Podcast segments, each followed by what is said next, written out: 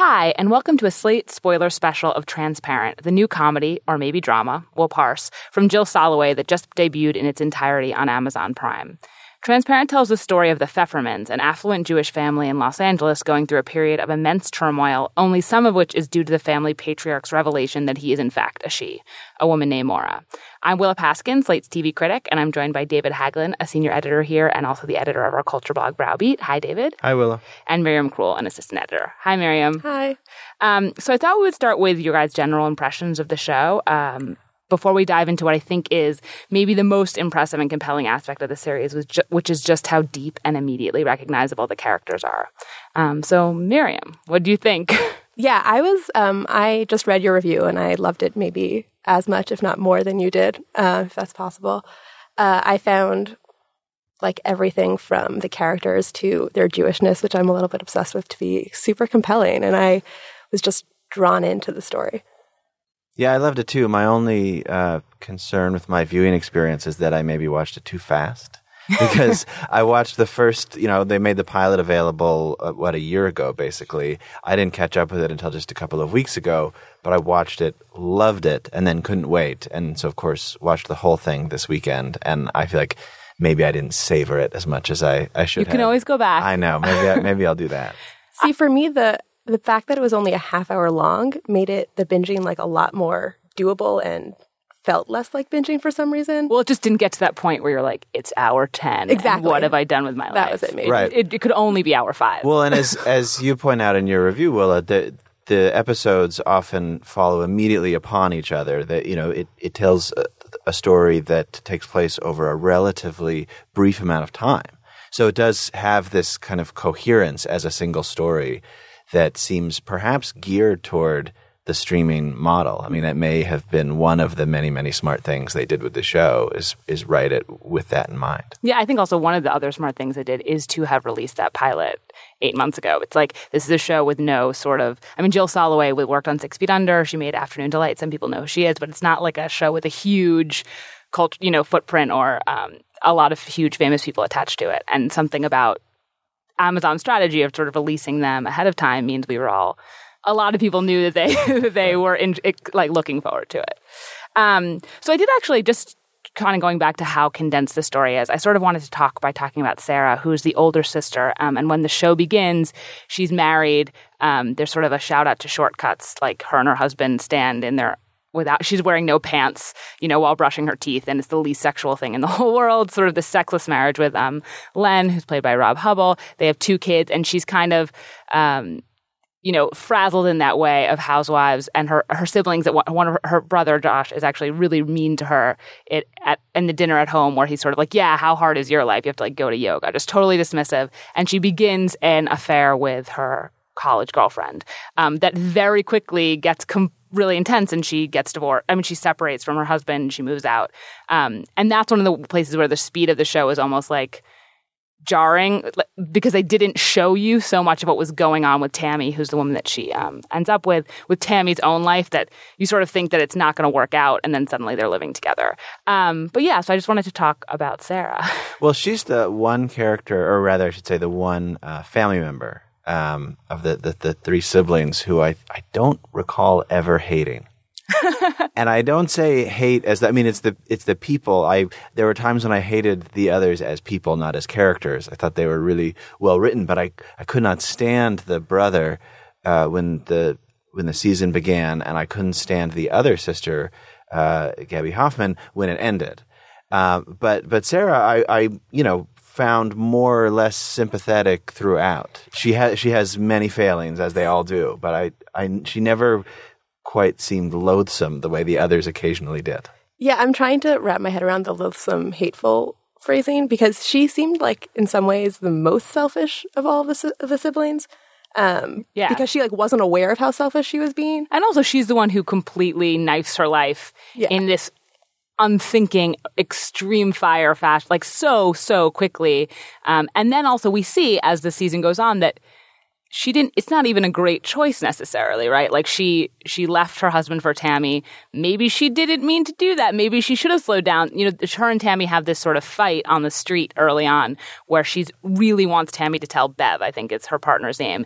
And it's this kind of freak out that's like i think if this doesn't happen right now that this isn't going to happen at all and that i'm in this alone. And it's it's completely honest. It's obviously what she feels but you sort of almost expect tammy to just be like you're not in this alone, but this is like day three. like, we had sex in the minivan. like, we have children. Let's just like chill out. And that just doesn't happen. If it weren't for the, um, the end of the first episode where kind of the Tammy Sarah situation happens right before Sarah finds out about her dad, uh, her dad who's going through this transition now, um, it would seem like she's kind of like reacting to everything that's happening.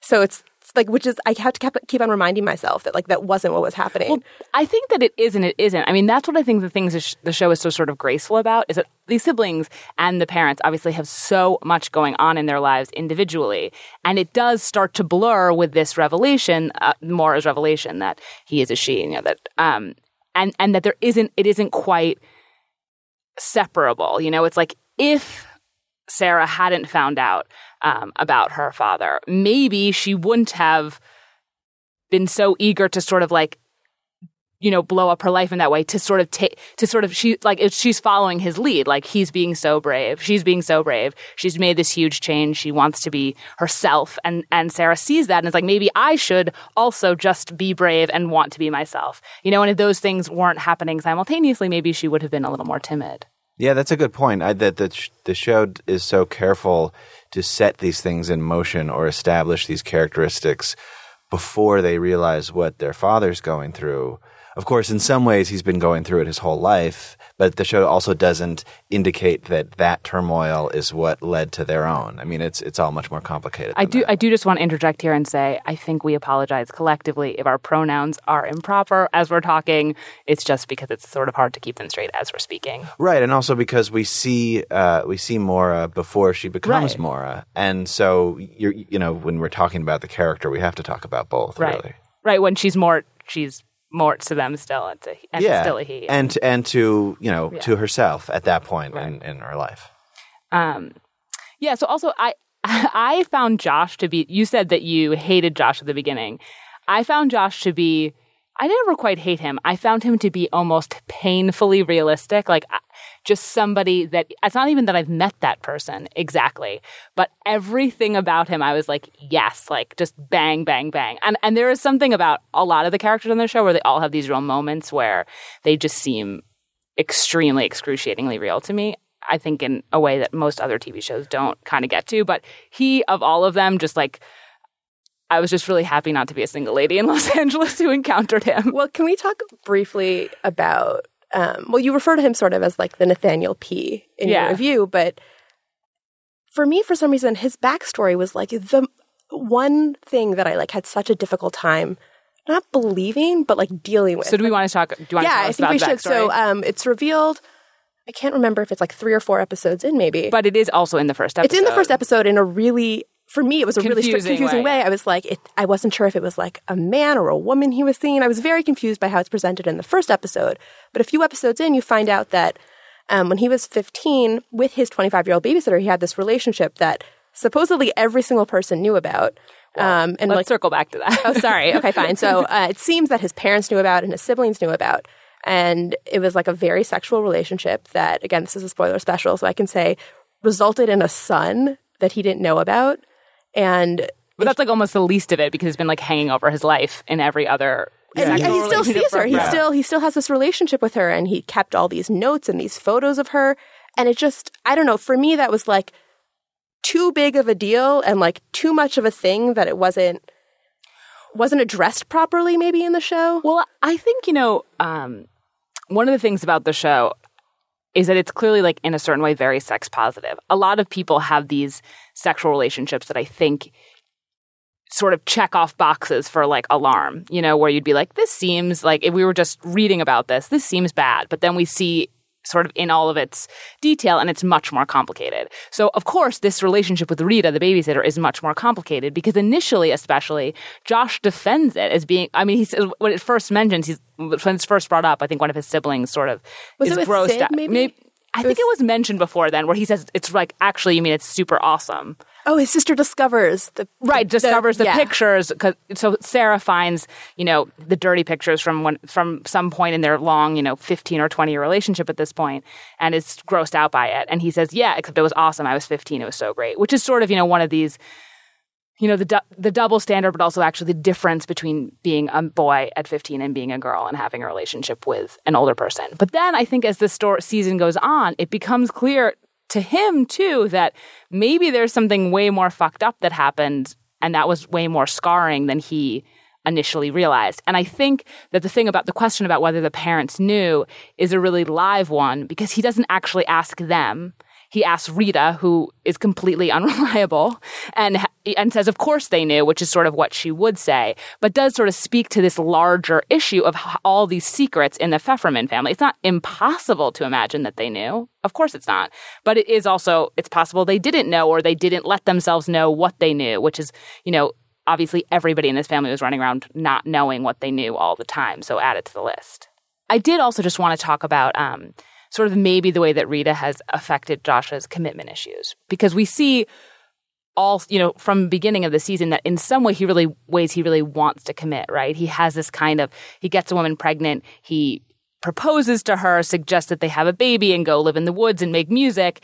And it's kind of you know you could imagine this as maybe sort of sweet. He's like manning up or something. But she responds to this like as if he's stalking her which is not at all a misread i think of the situation No, ways. not at all. And it also just suggests that he's he's not really appreciating or thinking about the people that he's with in any meaningful way, right? That's just not what she wants at all. And the fact that he would even think so suggests that he hasn't really been paying, you know, substantive attention to her.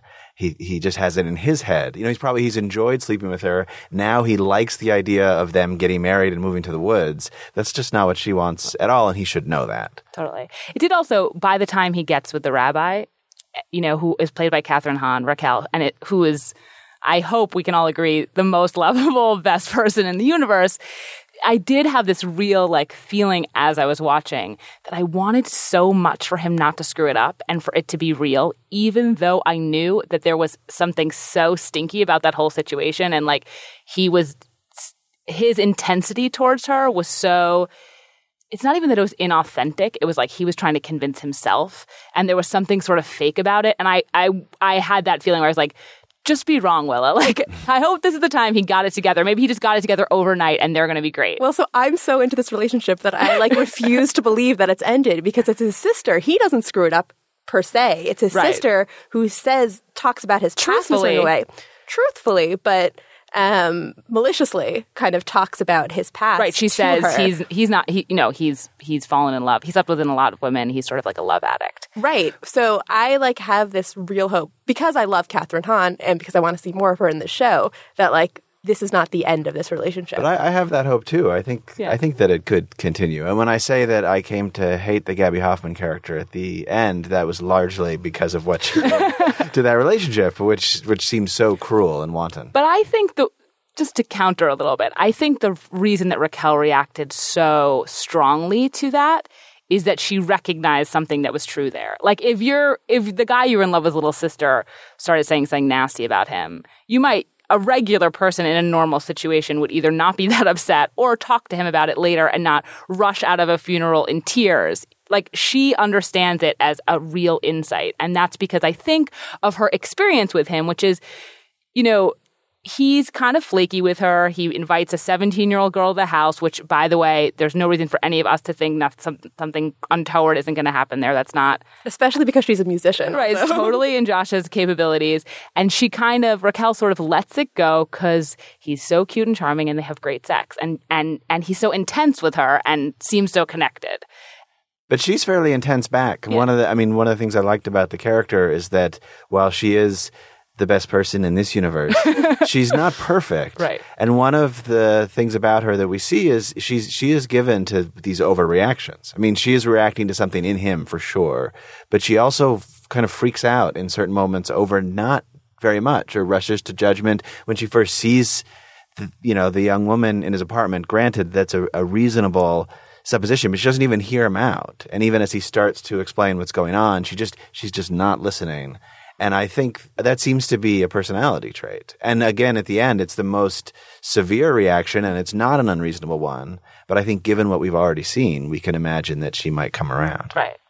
I just need to take a moment to, because we're talking about Kathryn Hahn, to talk about her role as a rabbi in the show. Because I think it's so spectacularly well done. And if like women knew that they could grow up to be Kathryn Hahn as a rabbi, more women would be going to rabbinical school. Um, she, I think that they just did such a good job of weaving her story into the characters, like making her come visit uh, their mother, Shelley, and then kind of weaving her in with the whole like the Friday night service and then having her come do the funeral at the end. They just did such a great job of like making her character necessary. And then like for some reason their first date takes place in a mikveh, which is like the mostly absurd like place that women kind of hate in many ways. And then they just make this into this like really romantic Why don't you scene. tell us what a mikveh is? So a mikveh, for the most part, is like when a woman is menstruating, she's not supposed to have relations with men, and then after she's done, she goes to the mikveh to purify herself, and then afterward she can have these relations with men. And like it's kind of like this thing that has a lot of tension attached to it, and it's a transformative place also. Men can go if they feel like they want to have like this renewal experience or anything like that. But it's this like really powerful scene that takes place in a mikveh, which is like nothing I've ever seen before, especially in like a mainstream show. Nothing in American popular culture has And ever is- taken place. And in it has this like has all this, all this meaning, and it's like a really beautiful scene in this decrepit mikveh. And Well, maybe we should take a little side route here because I know you want to talk about this, Rave, and just talk about how Jewish the Pfeffermans are. Did you so so so not to out so Miriam and I are both Jewish. David, you are not. Did you find them to be overwhelmingly Jewish? I wouldn't say overwhelmingly. I will say, and you pointed this out in your review, Willa, that the the Judith Light character Shelley, who is the mom, does veer towards caricature more than any of the others. I mean, and she's playing, as you also mentioned, a very recognizably Jewish caricature. The sort of you know overbearing mom who's always concerned about food and you know wants her son to marry the rabbi, you know what have you. Uh, She, I mean, I think she's a terrific actress. So I hope that, assuming this show goes on, that we get a little bit more of her and and she becomes a bit more complex. Yeah. I, I you know, the thing about her is that I also think she's the least well drawn of the characters, but she does have this moment towards the end, um, you know, which is that her, her husband, Ed, has dementia and he is failing. His health has been failing, but we haven't really seen exactly how he's failing. We see that he can't talk and that he's sort of happy and gets lost, but we kind of don't.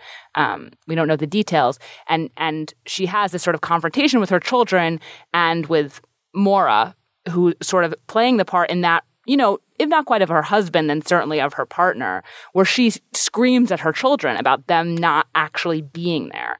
You know, Josh says, I call all the time. And she says, I don't want you to call. I want you to show up. And the only person who actually shows up is him. And then Maura says her. And they have this mini fight in the middle of this fight about pronouns. Um, and I thought that scene was really powerful and also sort of spoke to the children's selfishness in a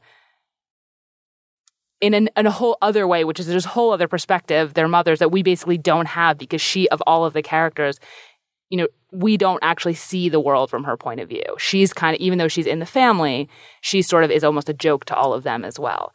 Um, and so I hoped that it would expand. I will say that her stuff about the mustard and then also at the funeral all the jews eating lox. You know this is obviously a very loving portrait of a jewish family but as a jew you always are like this is bad for the jews. And i'm not saying we're nice about how we eat our bagels and lox but you know you every time i see close-ups on people's mouths doing disgusting things with food and they're supposed to be jewish i'm just like come on no. So I want to jump back to the Jewish stuff, obviously, but I do want to defend Judith Light's character a little bit because we talked earlier about how like extreme all the characters are um, with their transformations, and I thought it was really important to have this one character who is obviously going through stuff because people are always going through stuff, but she was kind of like the staple and like straight woman on the show who like you could take a moment to be like, oh my God, these characters are going through so much and they're a little bit like not crazy, but they just have, they're very self involved and they're very not aware of anything. And she's the one character who's like, slow down. Like, this is not a normal thing to be doing. And I thought she did a wonderful job of portraying that character. And she, to make, if you had made her go, go through all of these transformations that everyone else was going through, the show would kind of like lose its anchor. But it's not the transformations that she had no like softness. Do you know what I mean? Like she's so sort of herky jerky and in every scene she can't pay attention to, you know, before that climax, she can't pay attention to anything. She's always getting up. She doesn't really want to listen to what anyone has to say. She wants to feed them. She wants to talk about other stuff. And, and it just felt, you know, it's not even that there aren't people like that. It's just compared to everybody else, she felt sort of like shut down and not thoughtful, kind of. You know what I think the season could have used, and this is maybe going to sound like a retrograde thing to ask for, but uh, if there had been one or two moments of real warmth between her and her children. Yes. Because whatever their the family dynamics are, and they're obviously incredibly complicated, you'd think that there might be one or two moments like that in the course of this stretch of time with their mother, and that might have have softened her in that way, and, and especially rounded her out as a character. Especially given they have those moments with their father. Right. I mean, there's a couple moments of physical affection, you know, um, where Shelley and like you know she she Ali like sits on her, and sort of pats her leg. Like you can see that they're not like physically uncomfortable with each other, but yeah, there is no real there's really no like warmth and love. Right. Just that moment of a son or a daughter going to his Yeah. or her mom and, and in a moment of need. And I do wonder if that's a choice because it, they did get that from their father. And and I didn't know if that was just because we didn't get those moments with Shelley or if actually the whole point was that is who they went to for those things their whole lives and that was a part of who their father was. That's the sense that I got. I got the sense that she was like the one who was kind of The gave them the harsh. No, that Oh. that Maura was the nurturer, and and then Shelley was the one who's like harsh realities. Wait, so you're going to tell me about why you hated Ali at the end? Well, uh, you know, as I mentioned, the way she just impossibly destroys her brother's, you know, one good relationship, that's certainly part of it. I think the the way that she's handled most of the people around her, right? There's her friend Syd, who's played by Carrie Brownstein, and she she treats her very badly. She's just obviously very self involved, as they all are, and unlike her brother, say, uh, who seems to to reach this point where he is trying to mature, maybe he's fooling himself, or or maybe he's just sort of willing himself into this, you know, new stage in his life, and and she's still flailing in a way that's really frustrating. You know, she she decides to go back to school, and she goes to this gender studies class, and she just sits with Syd in the back and laughs at the professor, who is eminently mockable, but nonetheless, I mean, what what is she doing with herself if she's if she's going to make this big? And why is she suddenly studying gender studies? It's not clear that you know she wants to become a professor. She just is a very frustrating character, and by the end, she's behaving really cruelly, I think, and really not doing much for anyone. What was frustrating for me was that the show like knows that she's frustrating. And it wasn't that they were trying to find a place for her. They per- it seems like Jill Soloway is purposely making her this character who is so confused and like flailing. And I feel in other shows that happens because they're not sure what to do with the character. But this is like this is a purposeful decision to make her this character where you're like, I don't know what you're doing. Why are you all of a sudden doing this? This doesn't make any sense to me. I have I have to say I have I had a different reaction to her. I, I you know, she obviously is lost, right? And um, is spoiled and has never had to figure out what she has to do with her life because she apparently doesn't need any money and has nothing resembling a job or anything like that.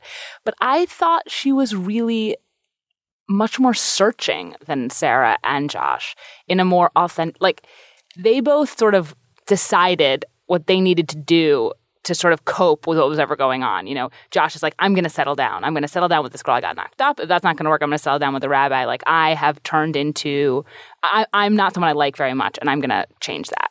And Sarah's not happy with her life. She meets her ex girlfriend. She's going to blow up her life and create another new family, even though that's going to have as many flaws as her last one. And that's what she's going to do. And there's something about Ali that is is totally a mess, but is just much more open and confused in a sort of, to me, kind of authentic way to what their experience is. And what I think, you know, what you see happen through the course of the show, and is that she is what's happening with her father actually like changes something about her curiosity about the world.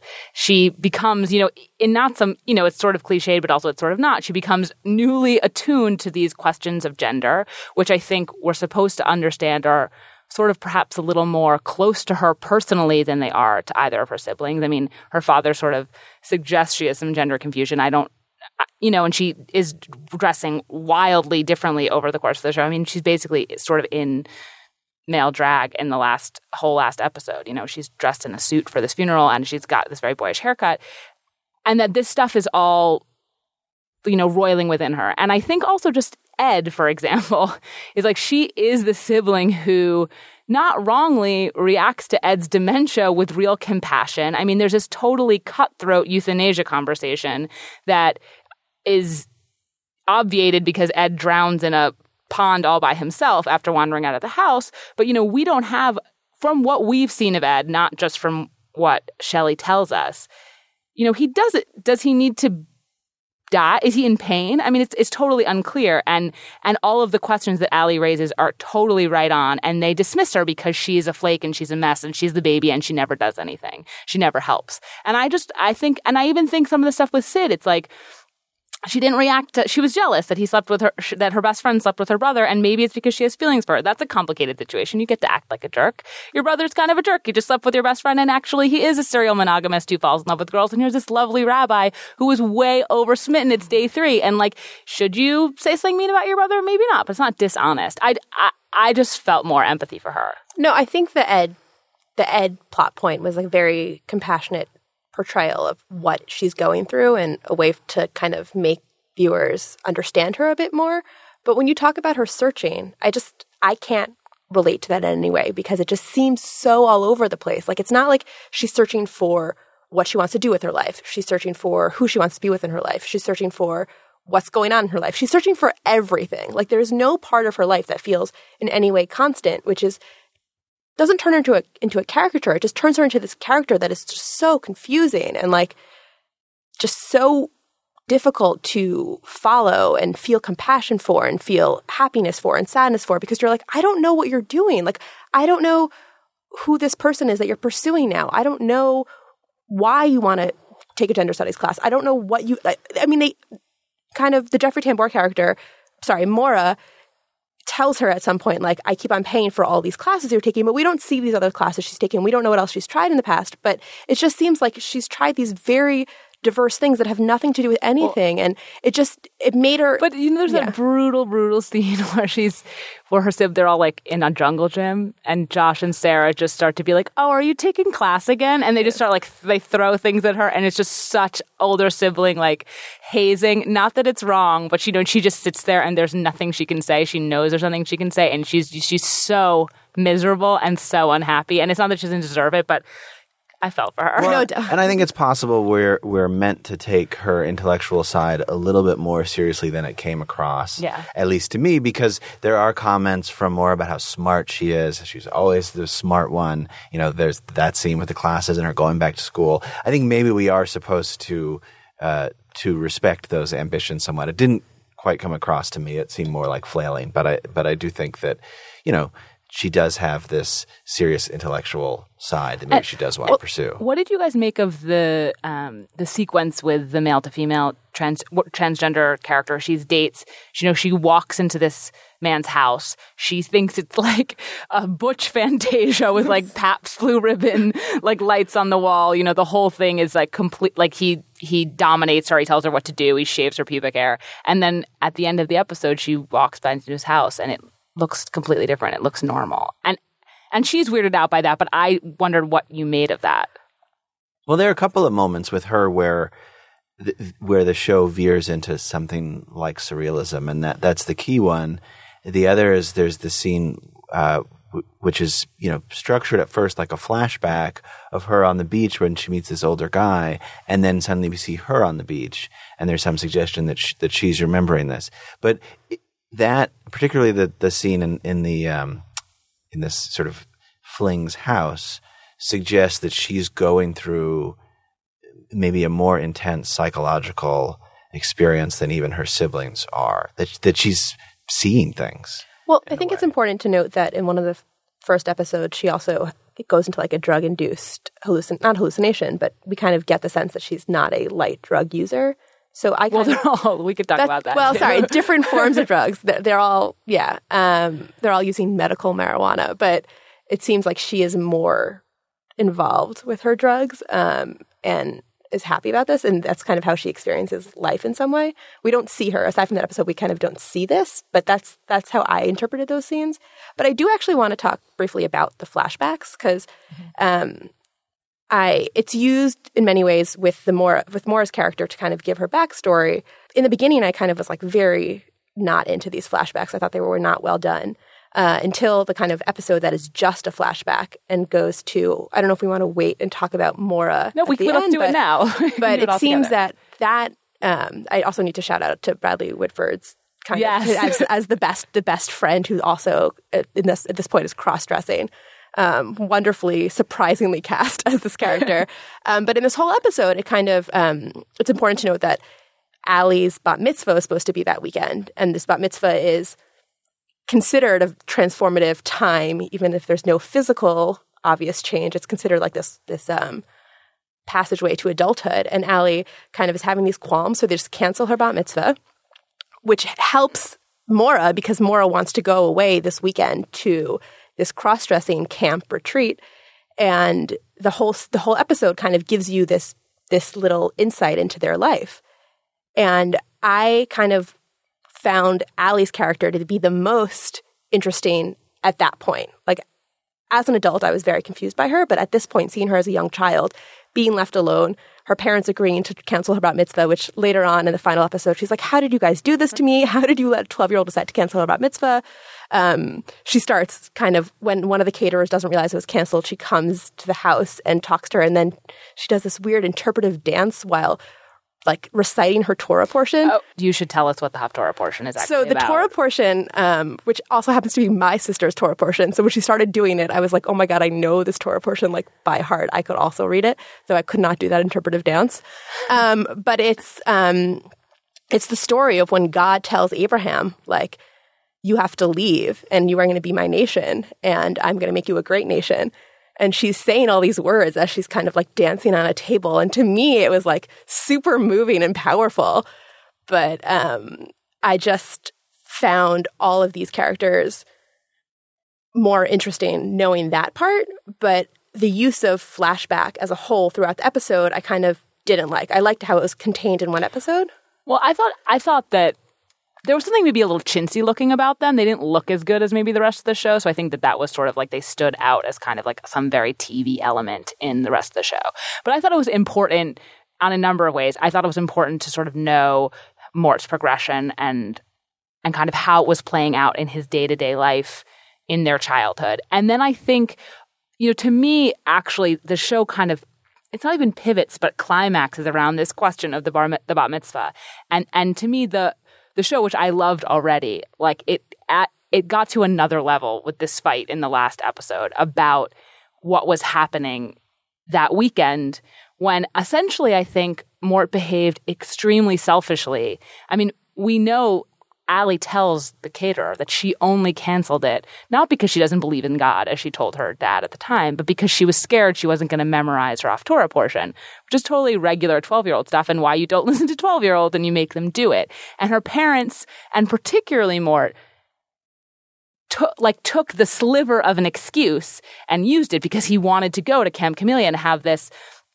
transcendent, freeing experience as as himself, as as herself, you know?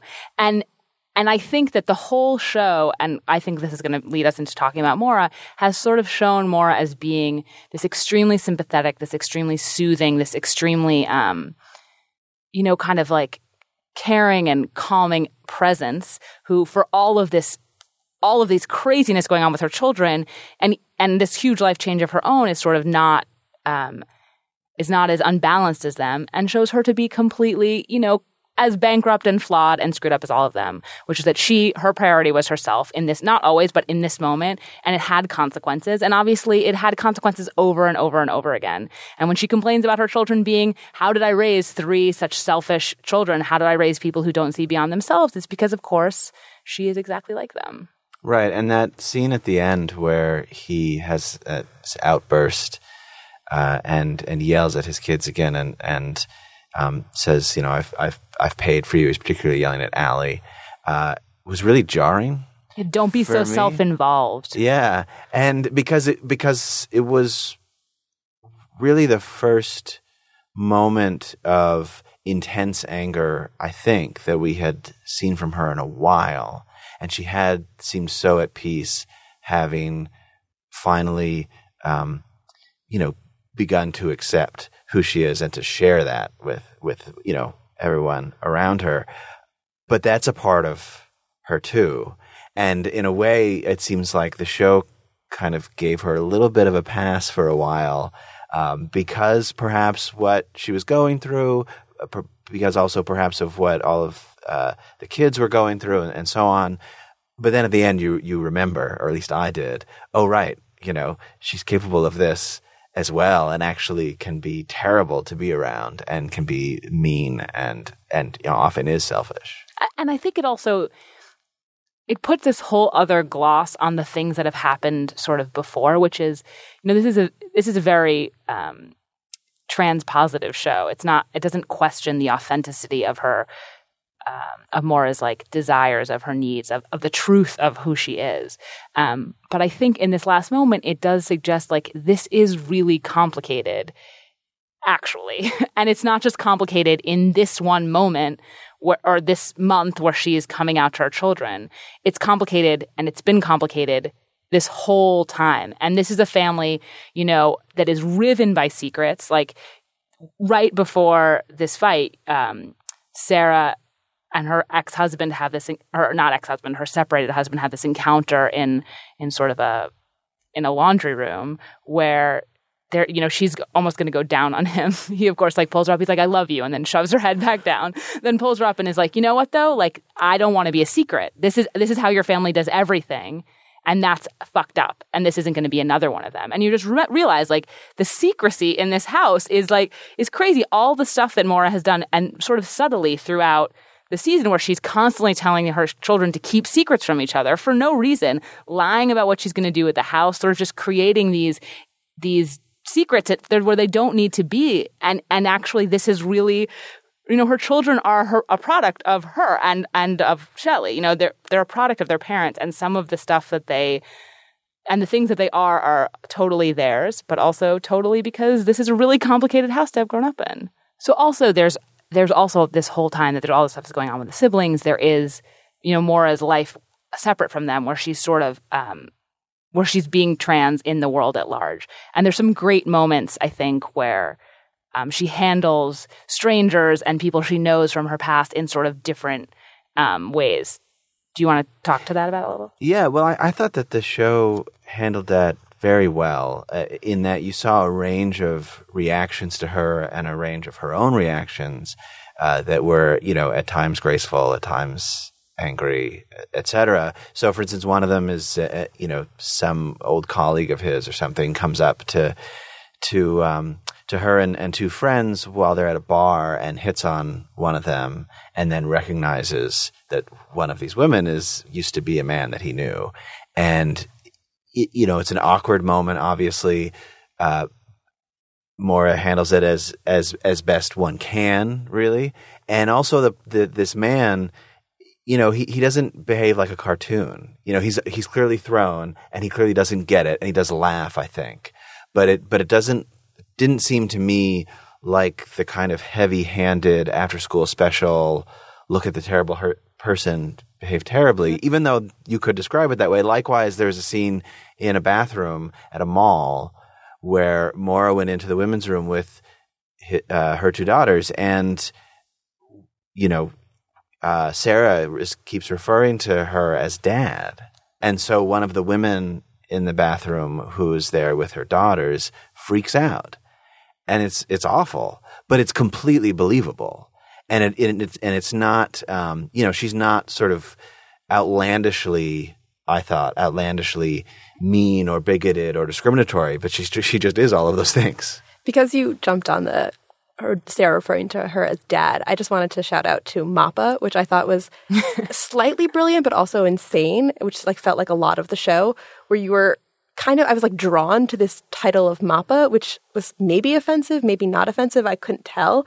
But I just like every time they refer to Maura as Moppa, I was like, oh, this is actually kind of endearing. And um just it kind of worked in a different way for me. But I wanted to also talk about the fact that for us, at least, Maura is going through this um, this transition to coming out as Maura at a very old age. And for me, that made it all the more interesting because she had formed this character of this character. She had formed her identity as Mort to the public for so long and was, I mean, had struggled to do it, but was able to do it. So to make this transition at the age that she's doing it was interesting. There was that scene um, at the place she's at her new apartment where she's kind of banging on the wall because these younger people are having a party, and she's an old woman basically, and she's discovering how to be a woman like as an old woman, and it was just something that I had never thought of in this way, and I thought that was portrayed really compellingly. Well, and the show, crucially, though it cast this cisgender man in the lead role, did have trans actors involved, and and um, Jill Soloway has has been careful to point out in in profiles and interviews that that they also hired trans crew and and and really made an effort and this and she's drawing partly on her own personal experience in the writing of the show and so given the many ways that it could have gone wrong I just think yeah. that it that it really and it, and it wades into difficult territory it's not you know it's it's not I don't think it's safe right. but I also think that it is smart and thoughtful. I did think it's interesting, just since you guys um, brought up Bradley Whitford. That was the one moment I love Bradley Whitford, and I thought he did a perfectly good job. But I, but that was the one bit of casting that I thought felt a little bit like, oh, look at this act, actor that you know and love dressed up as a woman. Well, but that was that was why I liked it because of that fight they have at the end where he isn't trans. He just right, likes to cross dress. Yeah. And it was like a distinction that they were drawing where Maura realizes that she really, and that, I mean, when she's dancing, she like really feels and knows that she's a woman, whereas the Bradley Whitford character um, doesn't feel that way. And that was a great way to distinguish between what Maura is doing and what he's doing, which are very different things. And it was important that he not be cartoonish, but that his outfits were kind of a little bit different and felt a little bit more like flashy. And because the point, the reason he was dressing that way wasn't the same reason that Maura was dressing that way, which is I guess part of the reason that I totally bought the Bradley, Bradley Whitford as that character. I do. This is only related to thing that you guys were saying a little before, which is just this question about fatherhood a little bit, which is and the Moppa stuff, which is that I thought one of the most interesting things about the show was that, and and you know Sarah calling um, her dad in the bathroom is that Maura is their father. Like she's not their mother, and that isn't what she is. And there's no she can be whoever she wants. She can be a woman she could have been a woman their whole life and she's still their father. And that's that's like what they call her and that is actually what she is. And that's this this other you know we this is a show about identity right? We all have all of these identities and Maura has an identity her children didn't know about. But she does also have this other immutable identity and it is you know as not just their parent but as their dad. And and that can't really change no matter what else changes about her um, and and their perception of her, you know, and that's and that's that whole last scene, you know, where it's like I'm cutting you off, and and Ali's throwing the money at her, at, which is such a dad. It's so the dad role in some family, you know. It's like it's like these things. As much as we can change these things, there's also this way that things we can't change are sometimes just our relationships with people. So that's it from us. Thanks so much. I'm Willa Paskin. Um, thanks to David Haglund and Miriam Krule for joining me. Our producer is Chris Wade. The executive producer of Slate Podcast is Andy Bowers, and we'll talk to you guys soon. It's time for today's Lucky Land horoscope with Victoria Cash. Life's gotten mundane, so shake up the daily routine and be adventurous with a trip to Lucky Land. You know what they say. Your chance to win starts with a spin. So go to LuckyLandSlots.com to play over 100 social casino-style games for free for your chance to redeem some serious prizes. Get lucky today at LuckyLandSlots.com. Available to players in the U.S., excluding Washington and Michigan. No purchase necessary. VGW Group. Void where prohibited by law. 18 plus. Terms and conditions apply.